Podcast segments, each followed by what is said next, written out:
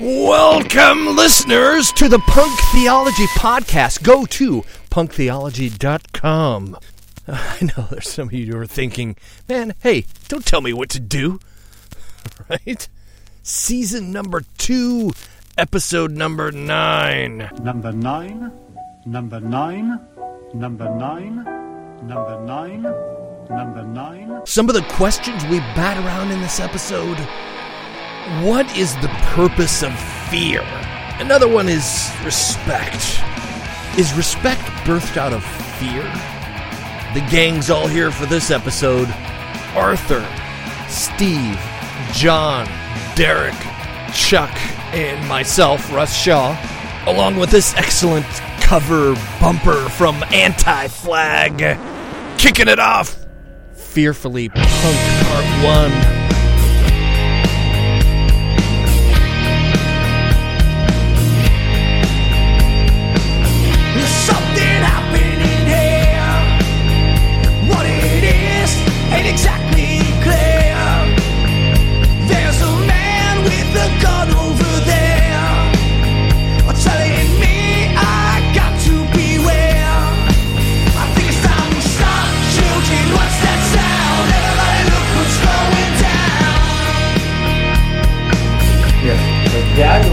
Talking stick. all jokes aside, it, it, I will shove the dog talking stick up your ass. it works. It, I'm serious. Introduce us. It just stops Arthur.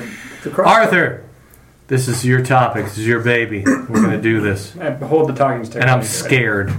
I have the talking stick. Yeah.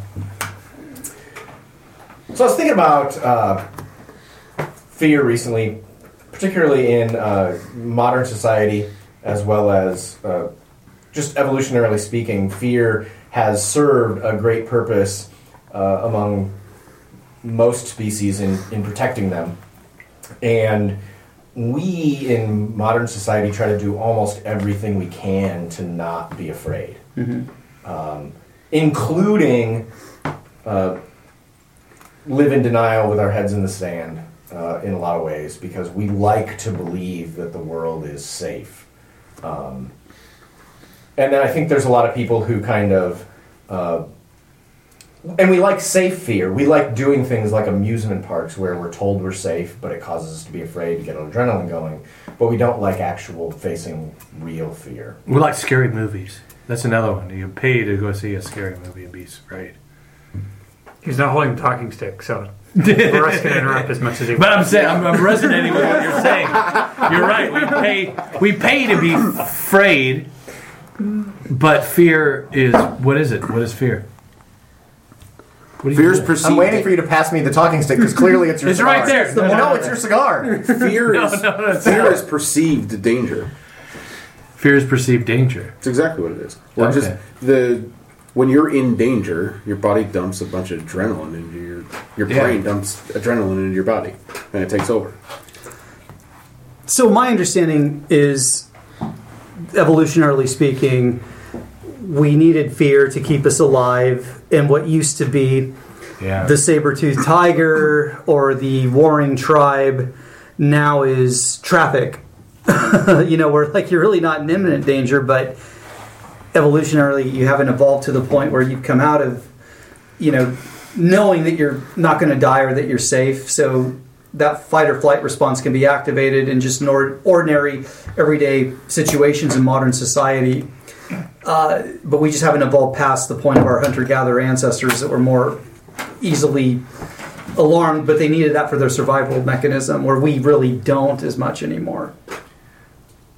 Yeah, I think that's true, and I also think though that, that fear. When I was when I was thinking about this topic and kind of everywhere that it spreads, um, we still deal with a lot of fear. I mean, there's a reason why Americans take a shit ton of antidepressants and, anxiety. Mm-hmm. We have like it's a lot less about the in the moment fear, like I'm in mm-hmm. danger of a saber tooth tiger now. Now it's more like I don't know if I'm going to be able to pay the bills three mm-hmm. months from now. Am I going to lose my job? My boss doesn't like me. Um, I fear that my support structure is going to go away, whether that be you know family or government or whatever. Um, you know, we uh, some of us are old enough to remember growing up in the Cold War Yep. when everything was fear. We've been you know, politics are we wield fear in politics as like the primary reason for voting for someone. Yep. Donald Trump won because people were afraid of a Hillary presidency as much as they were actually for Donald. I mean, Donald to this day still talks about fucking Hillary like she lost. She's she's not going to run again. Like Jesus Christ. Um, since 9/11, we still like talk about terrorism, even though like almost nothing's happened since then in any real way. Um, That's because we're afraid. but we have but, guard. but politics still politicians still peddle fear yes, big all the time. We're, and, and everything is presented. If we don't get our way, then this is going to happen. Um, and and so the, the the fear of the consequence of inaction or or, or opposing action is always uh, peddled that way. Um, a lot of people raise their kids that way, where you need to do what I say, or else this will happen. And a lot of times that's intensely fear based, uh, whether it's actual physical threats or whether it's just you won't get the things that you like, um, and you won't get to do what you want to do. Um, It's a motivator.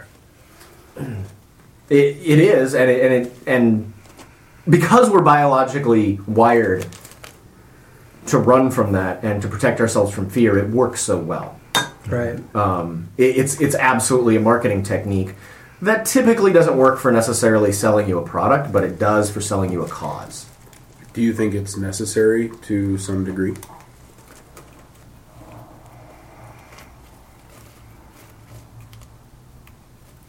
Yes, and I, I mean I think it's far less useful than it used to be in terms of everyday existence. But I still think the reality is that um, empires come and go. The United States will not be on top forever. There are plenty of places in the world where people live in fear, rightfully so, every day of their life. I'm just thinking smaller scale. Like, so you brought up children. The parents use fear to help have their kids behave, and so it's you have a stove or whether stove or traffic. Those are the two easiest examples. So you play in traffic, you could get hit by a car and die. That's fear based, teaching them to not go into the street. Stove's hot. If you touch it, you're going to get your hand burned. That's fear based teaching them, you know, boundaries kind of thing. In that aspect, portions of that is necessary. Now, what you're talking about as far as the, you know, political side of things, like, no, it's crazy. Well, I think the, the fear in terms of interacting with your children, I think there's a, a healthy amount of the reason you raise them the way that you do is because you fear for them Yeah. and their well being. So, in terms of, for some people, that, that expresses itself in crazy protectionism, where they just want to keep their kids from being exposed to anything the way the world is, which of course doesn't prepare them to be in the world where there are things they should be afraid of. Right. Helicopter. Um. Yeah. But the other side of it is, um, you you c- you can raise your kids to instruct them so that they're prepared to deal with the things Yeah. they should be afraid of. Like, I mean, water. One of the one of the highest killers of children is drowning. Yeah. It's crazy. Um, and and so yes, you should teach your children to swim. And part of that's absolutely motivated in the idea that you're afraid for them. And and that's because of the bonds. I mean, that's why every uh, you know movie or show that is trying to convince somebody to do something is about finding leverage of you know threatening them with something they're afraid of losing. I remember my my daughter was pointing at a bucket and she says, "Dad, why is that doll in the bucket?" And I'm like, "What do you mean?" And it was it was like ten years ago. And almost every plastic fucking five gallon bucket you bought had a picture of a kid upside down with a you know line through it in a circle because what we're stupid they were kids because but kids drown that way mm-hmm. like some fucking lawyer you know cashed in on the fact that hey we need to put this on buckets because kids drowned in buckets Oh, you're talking about the image on the sign Yeah. yeah that little fucking thing on the I thought you side. actually had one of your weird dolls in a bucket, like head down or something. no that would be something i would do especially on halloween now you're just giving me ideas now Russ brought it to a whole new level.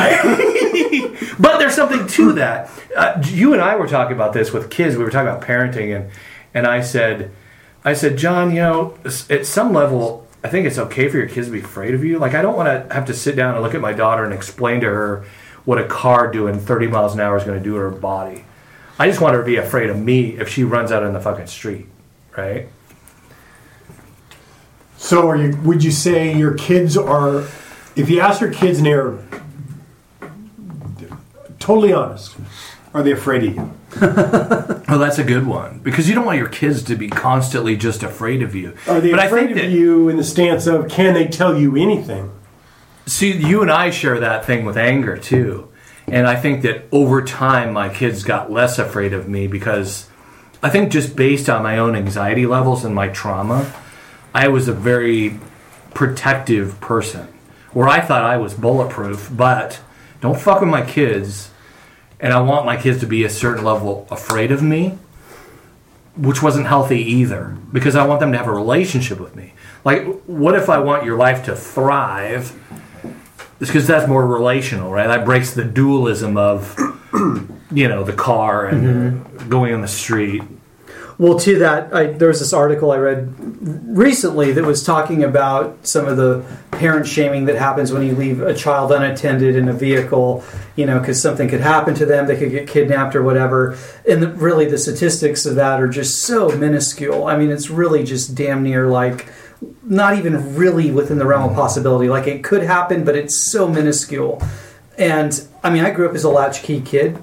I grew up riding in the back of a pickup truck, and now you know I couldn't imagine, or I don't know if that's like fear of judgment from other parents or society. I actually don't care that much about that, but it is sort of that. It, it the society's norms have changed for those things, and they've changed on the side of fear for those things. And I think Safety, John. We call Safety. it safety. We call it 'cause We don't want to say fear. Gotta, Yeah. Fear is a scary word. You got to say safety. It, the older I get, I'm left of center on most things until like it fucking feels like a nanny state, and a bunch of motherfuckers tell me, you know, how I should raise my kids and what I should do. That's where it pisses me off. But yes, it's that safety thing. So I do think twice about leaving. Oh, my 11 year old kid home alone. Well, it was a no brainer when I was growing up. Like, what's changed? And Mine's economics. The reason my kids wear seatbelts is because I don't want to have to pay the ticket for it.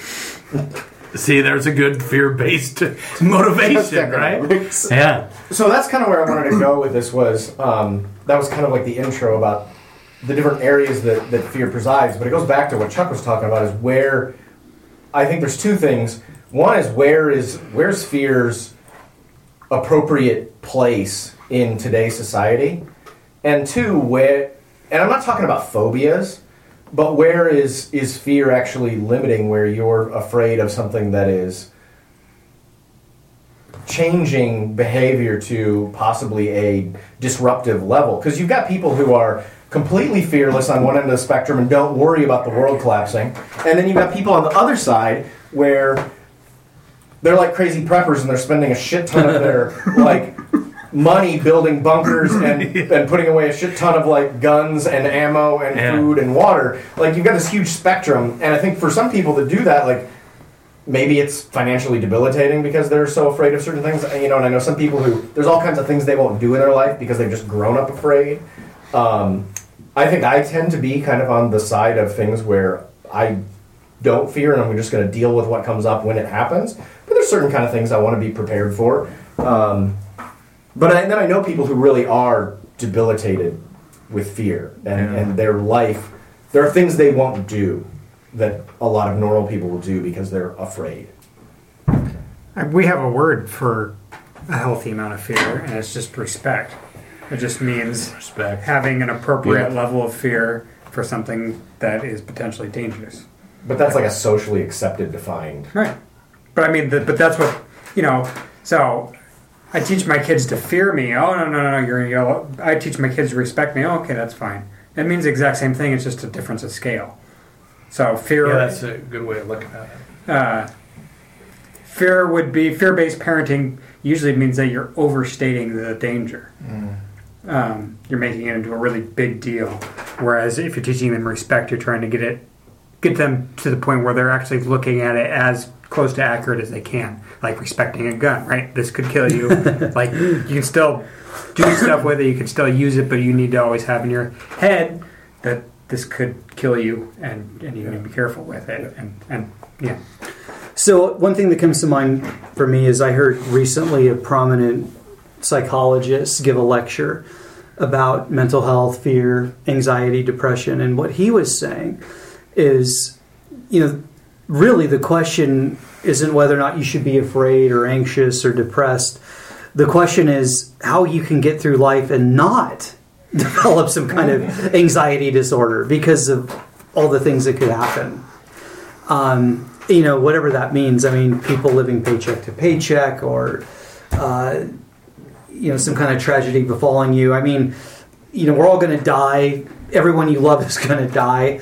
Uh, you know, the chances of you being in a car accident, I think on average is like once every 10 years on average, depending on different variables. So there's always shit that could happen. I mean, you're going to get sick, you're going to die. People you love are going to get sick, they're going to die. and You're And going to be forgotten within two can be generations. forgotten, yes. It's even biblical, I think. Uh, so, so yeah. The, well, what about that question? Is like m- m- maybe the question is how Fear the Lord your God. and that's why you should Yes. be feared as a father because you're Yes. God to your children.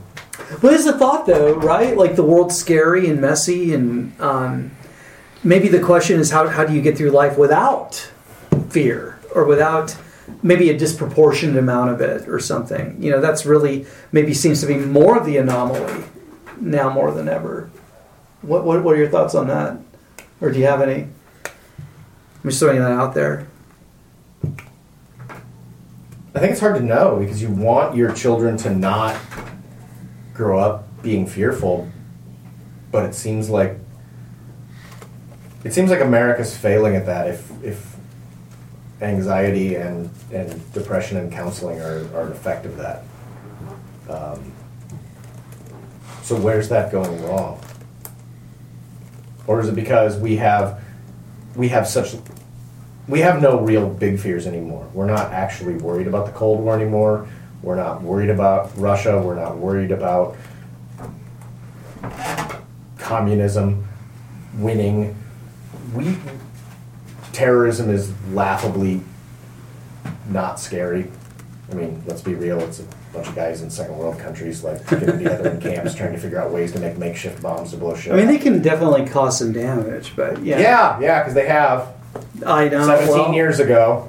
Well, there was the Boston Marathon, or I mean, there's pockets of it here and there. Which is like on a, on a worldwide scale, that level of violence in our country is so low. Yeah. yeah, Like your own personal risk is statistically stupidly small from terrorism. Terrorism is not a way that significantly impacts human uh, Americans' lives. So, in other words, instead of talking about terrorism, we need to talk about wildlife because you're statistically you're more likely to die from a, a deer attack. Three three years jumping out in front of ago, your car. three years ago, killing yourself taking a selfie surpassed shark attacks for like ways people die. But you can't have a kill yourself while taking a selfie week on Discovery Channel. Yeah. Uh, that would be totally badass show. Bees kill more people than sharks. Oh, there was a thing on the news today about Oregon. Some woman they found some woman's body, and she was killed by a cougar. So we've had two cougar attacks in a year now. So we officially need Cougar Week. I think Cougar Week is coming. That's isn't on- that the- that's You say Pornhub. we, but now you Probably yes. you say we, but that was in Oregon and Washington had one. So really, it's two separate events. So we're not there yet. so you mentioned the news. Right, more Isn't most of the purpose of the news to scare you? That's Yeah. right. Yeah, Yeah, Shit that's the that- thing, that's the problem. shit that is fear-based not shit. going to affect you at all, Yeah. and how the news has moved to a place where it's more and more global, which means Mm. statistically it's less and less and less likely to ever affect you or do anything that will have any measurable effect on on your life. And we're more and more focused on national politics. Nobody knows anything about what's happening in their city. The question more teaser afraid headline right. Is your water safe to drink? The answer to every question headline always is always no. no. It's Yeah. always because no. if they could say it was, they would lead with that. Yeah. But you brought up 9 11, Arthur, and, and my wife and I were talking about 9 11 yesterday morning, you know, and when it was 9/11. when it was 9 11. And uh, she goes, she goes, I remember you being really afraid.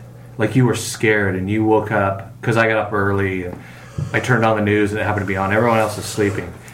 And she goes, I just remember you coming in the bedroom going, We're under attack.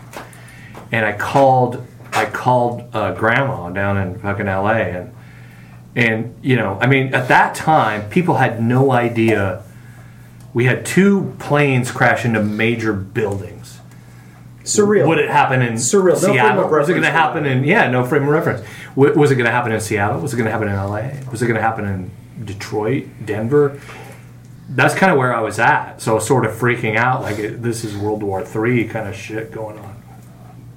But yeah, you're right. The news tends to sell what is unusual and unlikely. That's the why it's fucking news.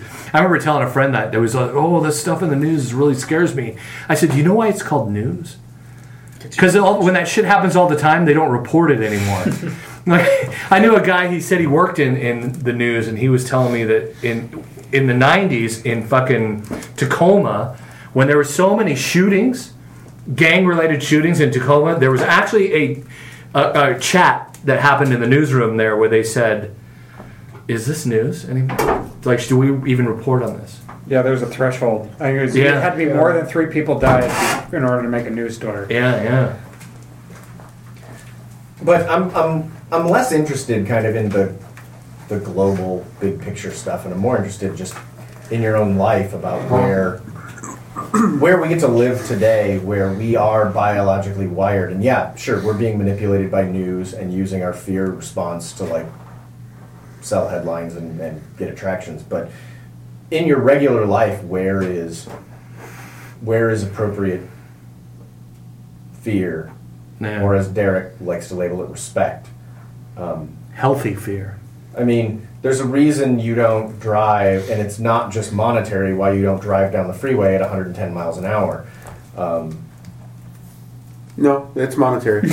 For Chuck, it's more. It's monetary. if, I, if I knew that there were no police between here and work, I would drive at 110 miles an hour or It's faster. called Waze. and that's why the You police are important, Waze. ladies and gentlemen. Yes. yeah. Check us from here. Waze It's not that much reports from money, the police. What's not? Speeding ticket. No, because at 110, it's not just a ticket anymore. They Yeah, impound your it car, they take you to jail. So how much do you speed on a regular day basis? I don't. I use cruise control. It's a lovely. But you wouldn't get a reckless driving ticket going 80, You could. I've spent not uh, 70. Even 100 a 70. from the time I was 21 to 23. I think I spent close to twelve thousand dollars in speeding fines. You're I lost super my, bad at getting out of tickets. I lost my license So did I. because of it. I mean, it just. You and I share that, that kind of s- s- uh, I had a motorcycle. self-destructive. I've been pulled over like 18 times and I've gotten two tickets. That's amazing. Well, That is really amazing. I'll make sure the police. It's about respect. Which is about fear. It's about respecting. It's respecting The the right amount of fear. Yeah. The right amount. It's about displaying the respect to the cop. I, y- your comment, Chuck, makes me think. Did you ever see the movie Falling Down with Michael Douglas? Yes, it's such a good It's such a good movie. Yeah. But a lot of the premise is about like the only thing that stops us from going mad is suffering the consequences, for for the consequences, you know. But Arthur, some of this discussion prompts the question for me: is how much control do we have over it? Because some of us have a a more sensitive fear response. You can probably control the lens in which you view things or take things in on on, on some level, but I I think there might be a hardwiring thing that's maybe disproportionate for some people, where Yeah. th- like you know, it's not just as easy as shutting it off, right? I mean, I think Sure. So something since I've started this medication, there's been some interesting side effects, and one of them is I'm pr- more prone to anxiety, and it, it's not a constant thing. It just seems to come in waves all of a sudden, and it took me a really long time to even recognize what that was, and having this moment of like. Like I really feel like my kids are going to die today. Like I really, And you know like it's that. irrational. right? And well, even in that, like when it first started happening, I didn't know it was irrational, Mm-hmm. or like like I'd get super um, what's the word uh, afraid of getting sick or sure that you're sick. Hypochondriac. yeah like super super bad. Like oh my god I got cancer cancer. Like all the signs are there. Like I, I was convinced that I had Lyme's disease for a while. Um, like and then eventually I just kind of got used to like oh yeah like that's a side effect of the drug. And fortunately for me it comes in waves.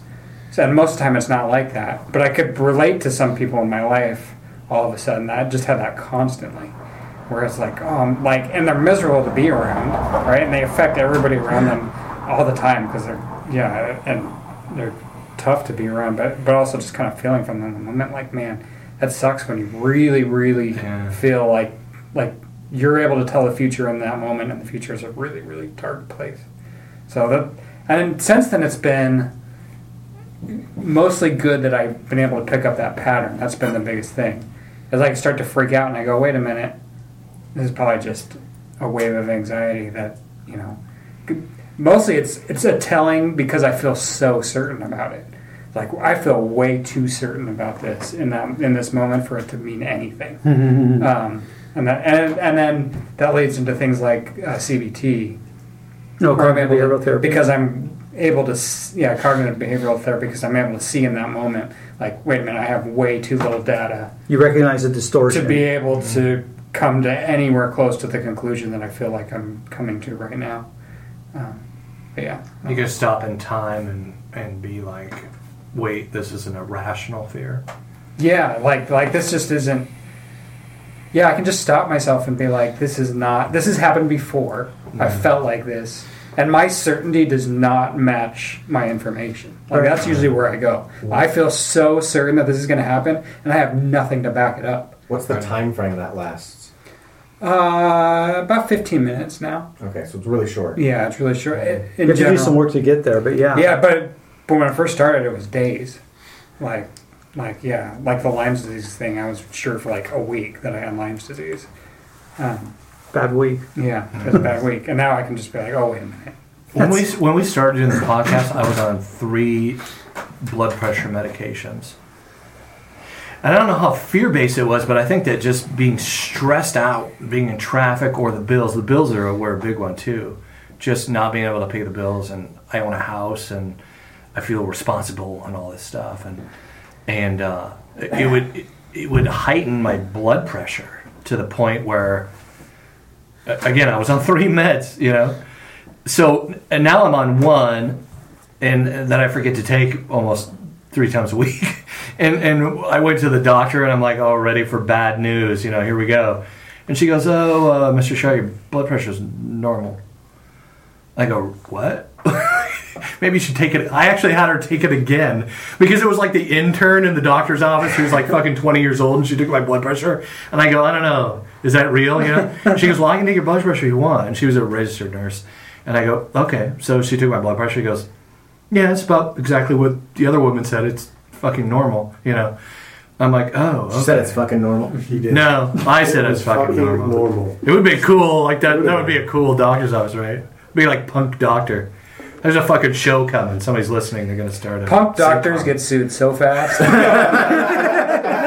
right. They become But- But this gets into the fear that you're talking about, Arthur. Is is that kind of fear that everyone is is struggling with on a on a day to day basis? Like we're not in fucking war. We're not a, a, a caveman with a saber tooth tiger coming after us. But blood blood pressure's high. Um, it's straining relationships just because of our fucking well being, right? There's something to that. So you said Derek said about the doctors getting punk doctors getting sued, and so which would make their insurance premiums really high. Malpractice which brings brings up my point though is so everything you do is fear based. So you have car insurance.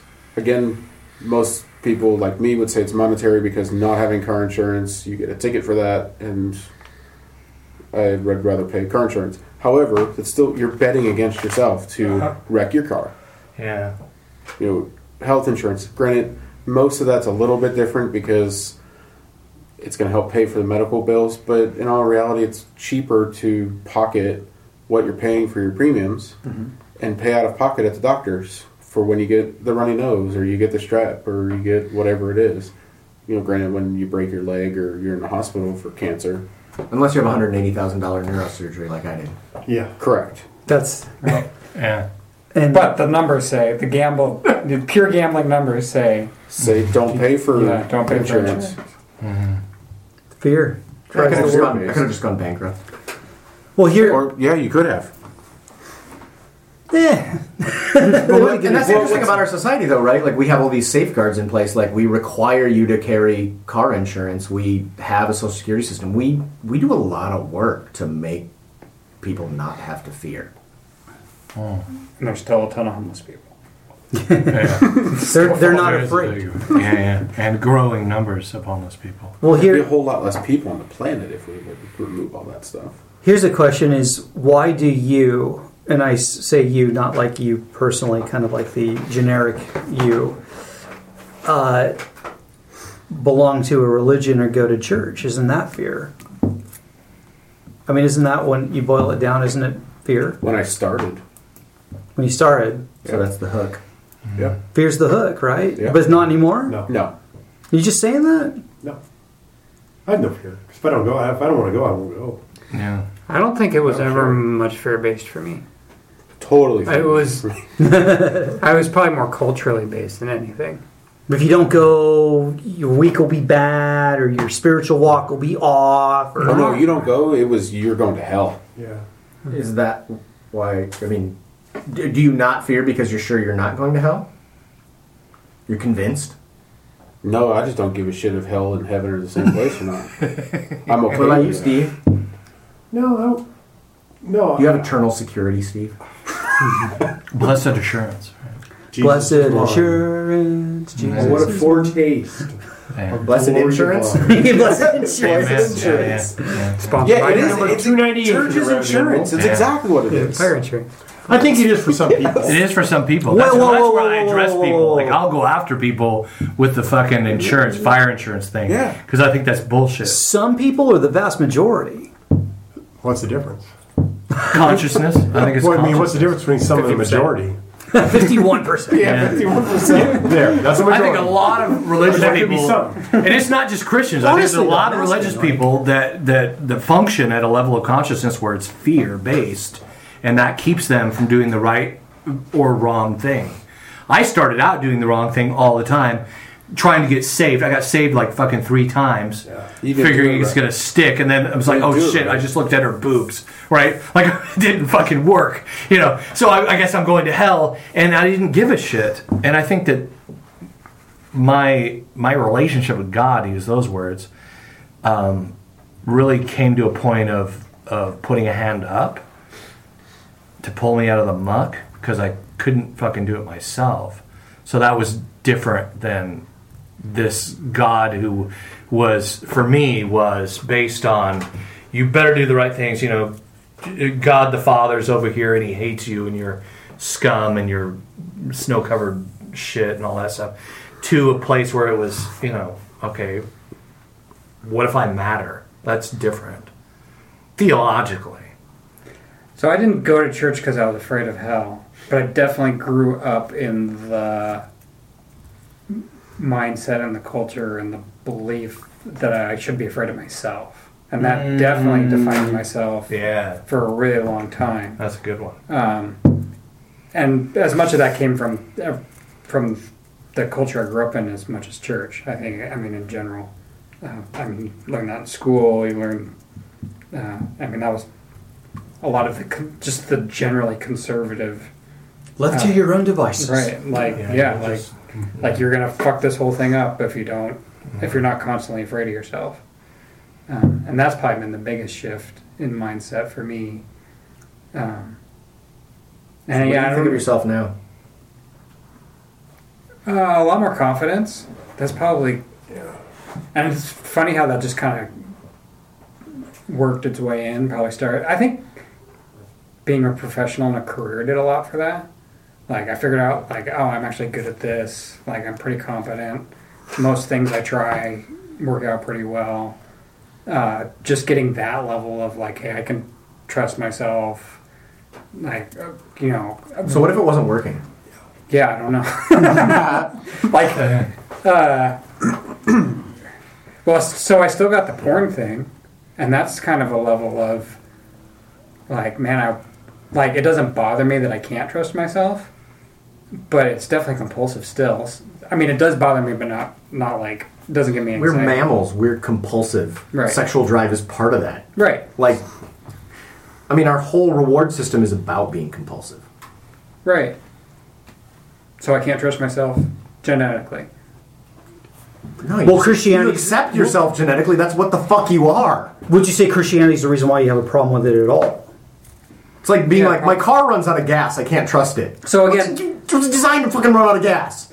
So, so then it comes down to the balance of ideals versus reality, right? Sure. Like it's still good to have ideals, Yeah. and it, even though your ideals are So the ideal is not to have a sex drive. No, the ideal would be uh, to not be as compulsive uh, with masturbation and pornography. Uh, Well, if, if it's a problem, that's another thing because the compulsions can get to a place where you're it's self-destructive. Com- compulsiveness can be, you know, I mean that's all addiction is basically a, a compulsive self-destructive habit, right? I mean if it's not to where it's affecting your relationship or something like that, or it's getting darker. Right. Like if you're watching fucking midgets and alligators go at it. You know, if it starts up here, we're just watching really normal sex, right? No, but this this goes to fear though, because I think that compulsions can be fed by fear. That's a lot of the neurology. Will say that you feed fear with the guilt, and it's You no longer compulsion with a place where it's a fear, or it's more like, like, huh, like this is just kind of disappointing. Hmm. Like I kind of have this ideal, and and like, Your values, yeah. right? Your yeah, value, like, yeah. like yeah, it's just not. Uh, Do you feel like you value purity? To use that no, word? I hate purity. Fuck Okay. purity. Right.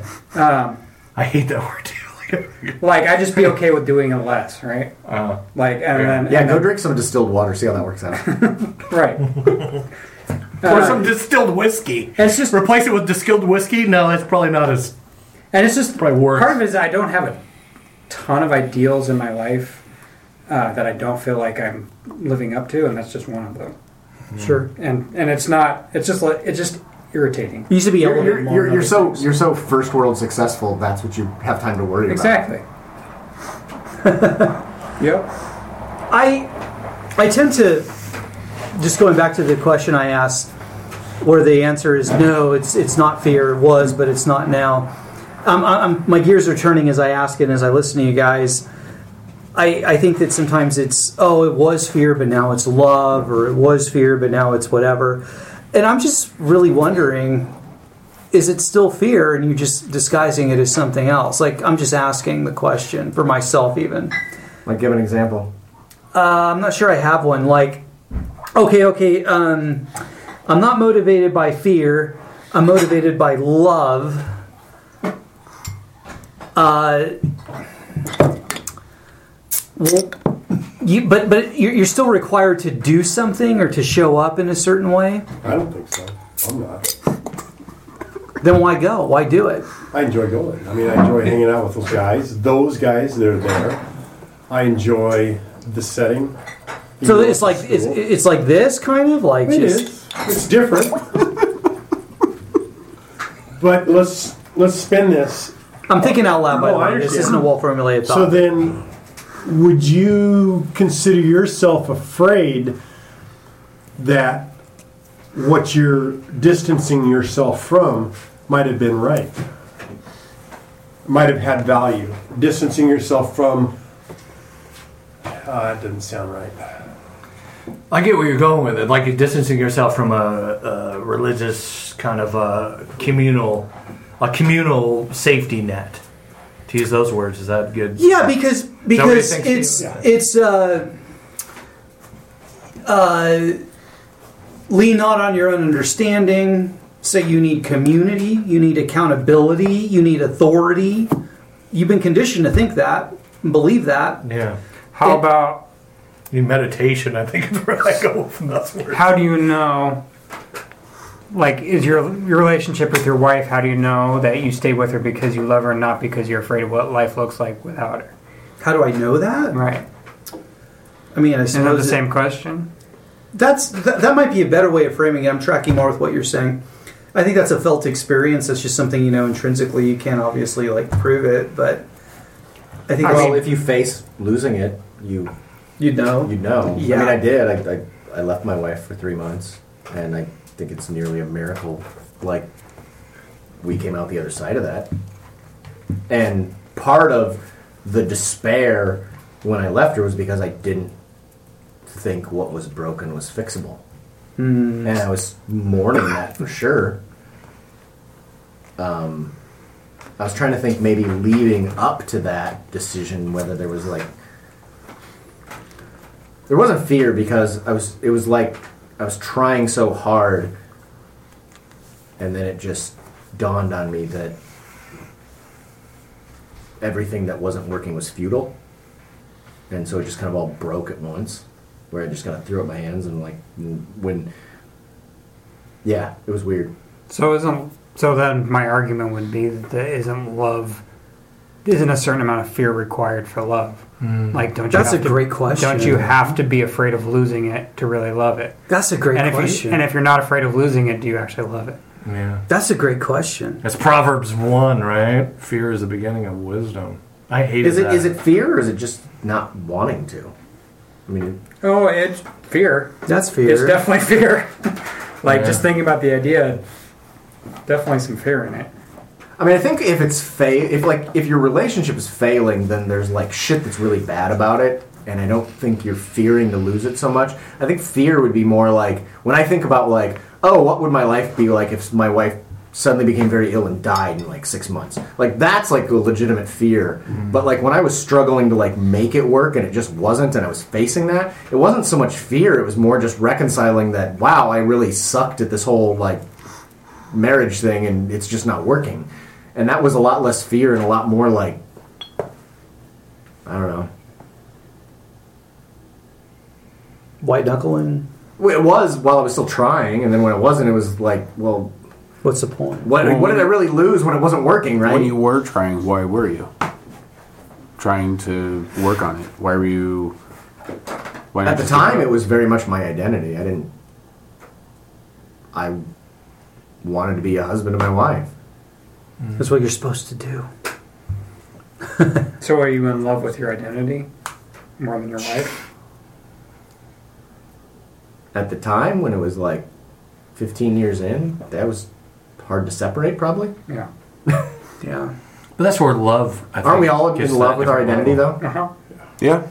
But is it love with our identity or love as a as a different layer of the of the onion, so to speak? Do you fear not being you? Yeah. Yeah. That And causes especially when you're in a relationship for 15 years, that's that's a big part of you being you, right? But I, I love the, but I see the world in layers, you know, and maybe that's weird. But I, I heard that I heard th- this makes a lot of sense when you look at like movies today. All these post-apocalyptic movies, like of every three movies made, it seems like is one's a fucking post-apocalyptic story. Whereas, but I heard that in in the if you take that word apocalypse in Greek and you take it apart, it means to remove the lid on something and expose what's underneath it.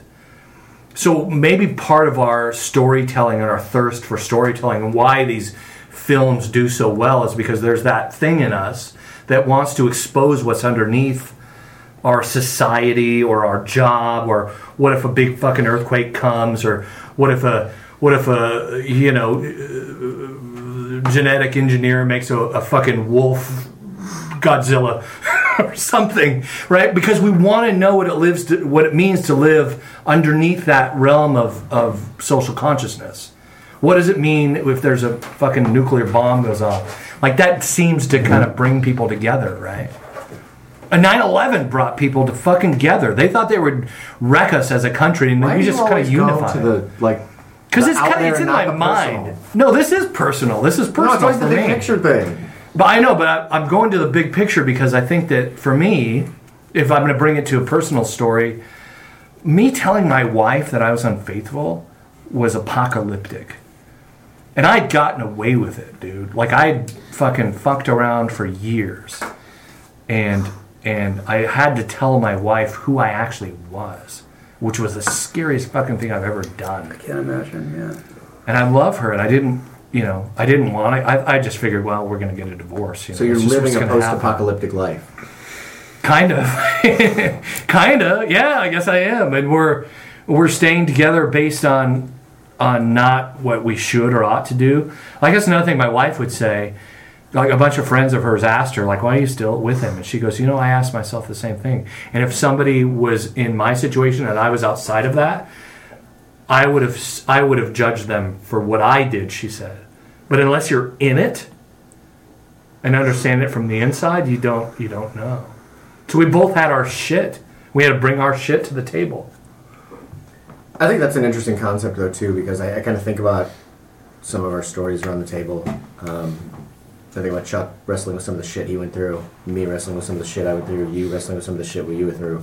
I think there's absolutely a, a feel for me personally where I, I would almost say like, yeah, I, I went through an apocalypse hmm. and my life turned upside down. I mean, my wife even when we when we got back together, we talked about it like we're we're burning everything we relationally relationally built. Like it burned to the ground already, and we have to start over new. And we get to, if we're going to do this, we get to decide what it's going to be like, and we're going to talk about what we're throwing out and what we're keeping, and and starting over. And that was like a, that was like real words from the discussion about the way we were viewing our relationship when we got back together. And there's there's something freeing about that when when you do get to that place it's it does feel post-apocalyptic and you are building something completely new and when you've lost what you built before and then you're starting over there's there's like a lot of freedom in that but i also think there's a lot of There's a pe- freshness there's a to peace too because if Yeah. you look back now and like when we go through things now it's like well it sure wasn't as bad as back then so eh, we can handle this Yeah. There's a freedom. this isn't going to kill us. Like a lot of that fear actually about like those nervous like when you're in a new relationship and you're all worried about like whether you're going to offend the other person because you really like them and you, like what Derek was talking about like can you can you love someone if you if you don't fear of losing them? Well, I don't fear of losing my wife now. Like with everything we've been through, like the only kind of way I'm going to lose my wife is if she dies of something. Like I don't fear us relationally breaking now. Like we tore it all down, we built something stronger based on what we knew, and Yeah. and it's just a lot better. And so, in a weird way, I would say no. I don't fear losing my wife now, and that's a really weird, crazy, comfortable place to be in. You had to lose her to get to that place. Yeah, If you love something, set it It's free. like Sting said. like Sting said. So cliche, but Where's it's the so true, bit? right? Yeah. Well, how much of it too is is the need for control or the perceived uh, the perceived idea of control of your life, of your livelihood, of your health, of your marriage or your loved ones? Is you know you have uh, you have this illusion of control, and how much of that drives it? and fear of losing it. Do fear you, of look, losing it. do you look both ways when you cross the street on a one-way street? Yes. Yeah. yeah, sure. That has more to do with how much I trust other humans. Yeah. But if you really d- digested that, you would never fucking leave the house, right? Like it's, People that other don't. people are crazy. I could make a And YouTube video out of the bad world's drivers. small, but they're safe. yeah. Well, that's the thing is like, you know, the downside of that control thing is your world becomes small, you know. And that's what anxiety and depression is for people that suffer with it is, is their world shrinks because they try to You have stay to make safe. it small because you have to reduce the variables to the point where Yes. you can actually control some of them. Yes, it's about control. Yeah, and the and you have to get down to like three things because humans can really like. No, you let Jesus take the wheel. There you go. And you go to church. What's the antidote? What's the antidote? Church, you just said so. that was easy. Jesus. Jesus, Jesus, Yeah. full answer. I don't know. there, If it, is there an antidote? I don't know if this is the antidote, but I remember as a younger man being really reckless and actually telling people I fear fucking nothing. Like dare me, Was that true? dare me to do something. when you said that? no, No. because you know what? You know what the biggest thing I was afraid of was a relationship. Like Oh, yeah. someone to actually know me. And I had secrets and shit going on in me, and no one really knew me. But I would fucking drive 100 miles an hour. Not only did I drive 100 miles an hour, I jumped in another guy's car while we were side by side on the freeway between Marysville and Smoky Point at around 80. we Just fucking jumped into his car. Like, that's fucking crazy shit. I would do that based on self destruction, but also based on telling myself that I didn't fear anything. Right. When really on the inside, on the inside, I was afraid of fucking everything. I was afraid of someone knowing me. Yeah. Take my clothes You're off trying to and run around a compensate? party. You're trying to compensate? I don't know if it's compensation as much as maybe. I don't know. Just trying to trying to get some thread on who fucking Rush Shaw was. I don't really know who the fuck I was. Better just mask the how much you were afraid. Mask of pain. I don't know. you know. know, it's dare me to do it so that I can show you that I'm not afraid. Mm-hmm. Maybe you'll like me then, or yeah, something. maybe you think that I'm better than you because Yeah. I'm really inside cowering little puppy dog. Yeah. Or if you're tough enough, then they're not going to get close enough. Because guys, we're afraid, I think, in general, of really being known. Mm, build a bigger shell. Yeah.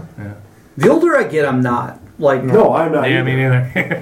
In fact, I don't. e- I don't know another way to be. Honestly, my fear, if I had one, with what you're talking about, Steve, is more um, being in relationships or community where I can't be myself. I'm more afraid of that now than anything else. Yeah, I, I, I'm at the point that I mean, I'm, I'm going to be that way, and if they don't like it, fuck it, I'm done. I don't, I don't have time for relationships that you can't be honest in. Yeah. But it's got to be two way.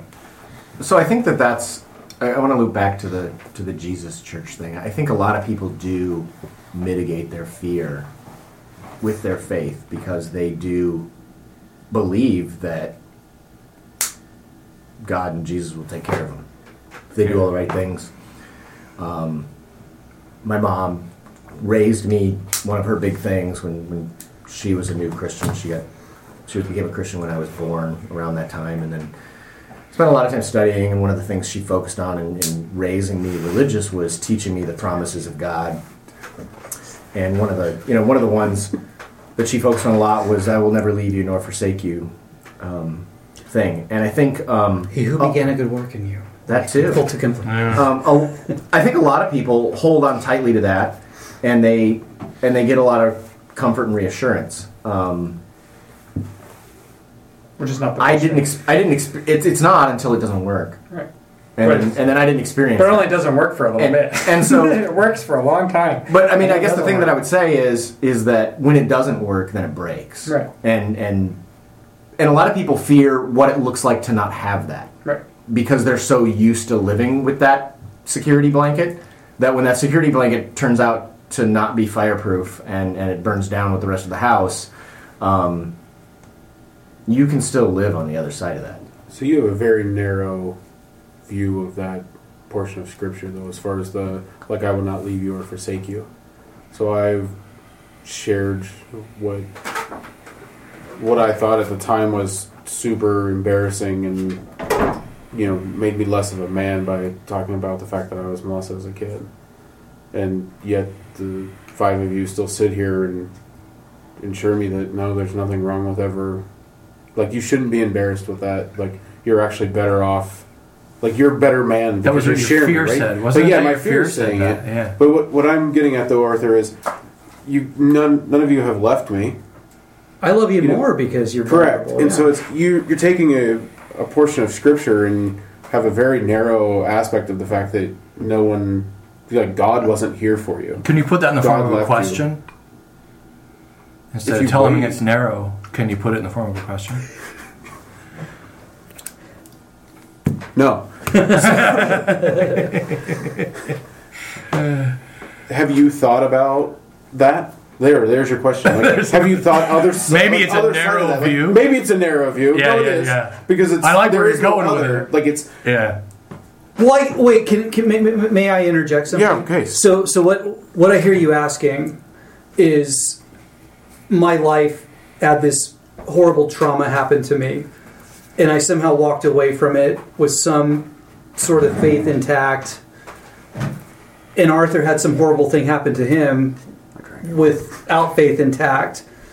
Um, and you're asking the question like, again, I'm not putting words in your mouth, but just trying to maybe ask, is it what if your view, Arthur, is kind of narrow, like maybe God was in that?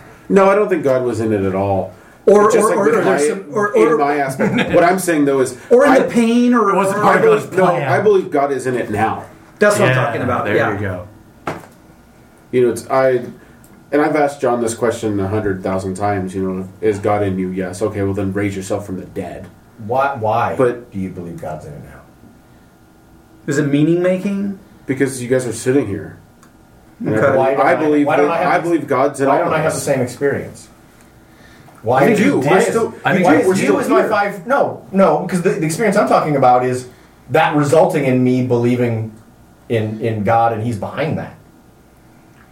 or, See, he, or he somehow redeems Wh- Whether it, you or- believe it or not, maybe he was behind it. I guess that's where I would go with it. Sure, but here's the thing: faith comes from some form, some grain of conviction that it's real. What if it And- doesn't, and- and what if it doesn't was- matter whether you believe it's real or not? It just happened, and you're here. No, no, I'm, I'm I do still believe talking it happened, and I believe I'm here. I believe those two things are Right, true. exactly. Yes. I don't believe in God. Right.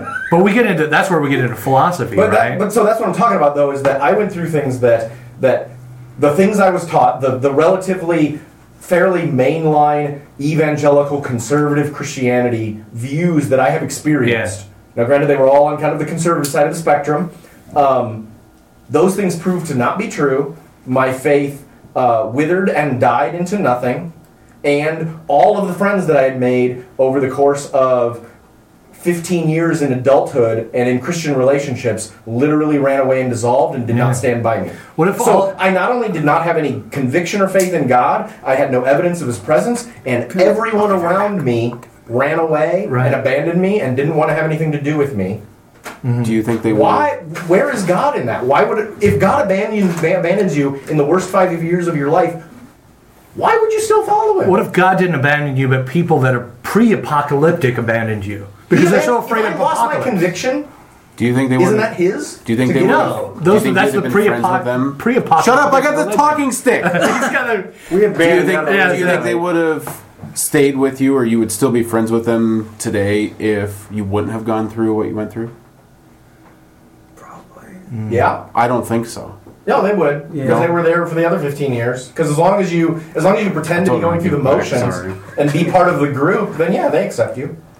So my my thought is I kind of plot myself on this spectrum in hearing you guys talk and, and forgive me if I botched the, the, the question, but you, thank you for saving did. it. Yeah, yeah. Is, is, is God in it now or whatever? When I think about fear and faith in that kind of relationship and some of the stuff Derek was saying is uh, in a lot of ways Derek is one of my best friends. I think we reflect a lot from each other because he's a depressed guy that experiences anxiety. I'm an anxious guy that experiences depression. And it's kind of like, oh, We're super fun. we can have a party. Actually, I think we are fun. Actually, to be honest with you, You but, are fun. But uh, At least one of you thinks it.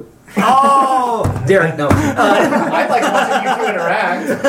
but but like but like it, as I've experienced depression and and just even like lack of pleasure or or um, despondency on, on a deep level when I look at faith, it's not like fear of hellfire or fear of being wrong. It's more like the loss of like meaning and what are we doing here? If not God, then what the fuck is this? Do you think we just interpreted fear wrong too in the Hebrew language? Like fear your God. There is a rational part of my brain that really thinks we're highly evolved primates and religion is an evolutionary byproduct and a coping mechanism. Intellectually, that's what I rationally believe. Now, there's another part of me that that feels and perceives and and and goes beyond that. But there's a rational part of my brain, if I'm honest, it just breaks it down to it's an evolutionary byproduct, and we're just like highly evolved primates that are afraid of death on some level, and we need to make meaning of our suffering and our pain. Uh, I don't know why X happened, therefore God.